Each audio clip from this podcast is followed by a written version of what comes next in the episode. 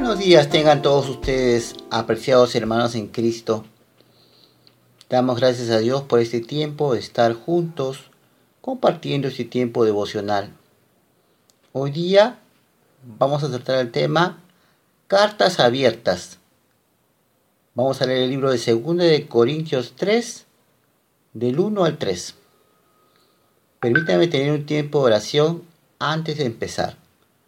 Señor, te agradecemos en esta mañana por tu gracia, por tu misericordia, por tu amor, por este día más de vida que nos has regalado. Queremos entregártelo a ti, para tu gloria y tu alabanza, Dios. Permítenos seguir creciendo en la gracia y el conocimiento de Jesucristo a través de este tiempo devocional. En el nombre de Jesús, amén. Hoy día el tema se llama Cartas Abiertas y vamos a leer el libro de 2 de Corintios 3, del 1 al 3. La palabra de Dios dice así. ¿Comenzamos otra vez a recomendarnos a nosotros mismos? ¿O tenemos necesidad, como algunos, de cartas de recomendación para vosotros? ¿O de recomendación de vosotros?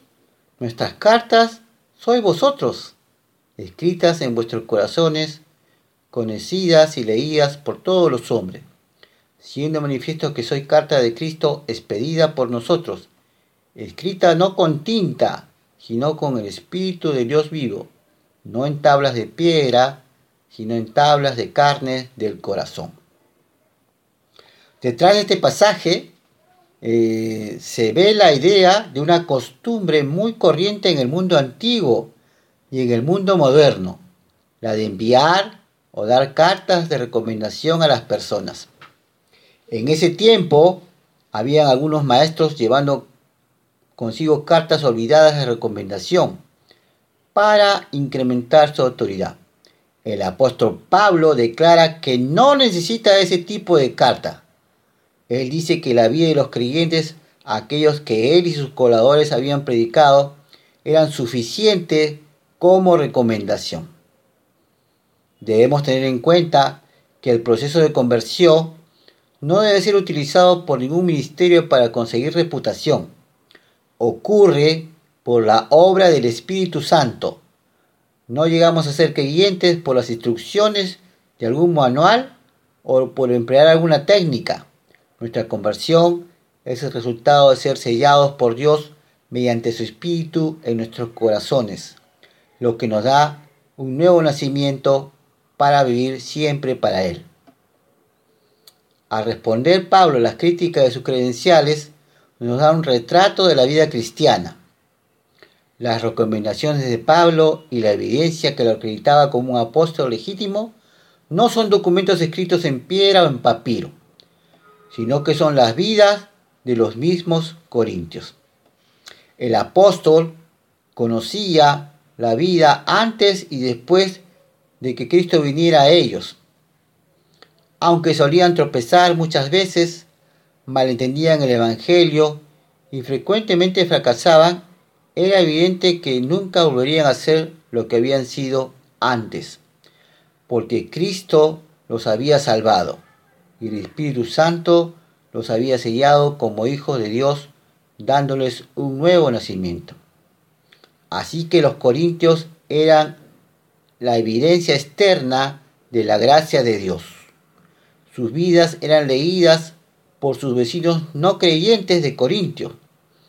Ellos eran sermones vivientes al mundo que se predicaba a sí mismos. Hay aquí algunos puntos que podemos considerar. El primero es que todos somos cartas abiertas de Jesucristo. El segundo es, todos los creyentes, nos guste o no, somos un anuncio del Evangelio. A veces juzgamos a la iglesia por la clase de gente que produce. Por tanto, también juzgamos a Cristo por las personas que se declaran sus seguidoras.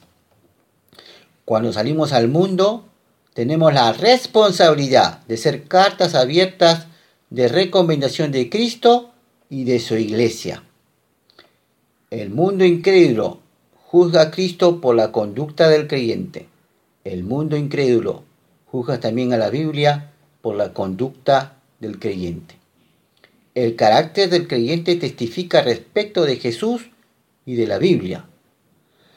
Somos la única carta que el incrédulo está dispuesto a creer y aceptar. Somos la palabra demostrada. Somos cartas conocidas y leídas de todos los hombres. Somos las cartas personales de Cristo. Recuerde, somos las cartas personales de Cristo. Es decir, tenemos la responsabilidad de la evangelización. Tenemos la responsabilidad de llevar el mensaje de esperanza.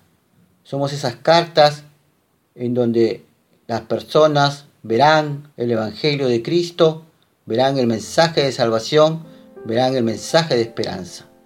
Así que hermanos, tengamos esta responsabilidad de ser las cartas personales de Cristo en todo momento de nuestra vida. Permítame tener un tiempo de oración para terminar el momento devocional. Dios, en esta mañana te agradecemos por tu misericordia, por tu amor, porque has sido bueno para con nosotros.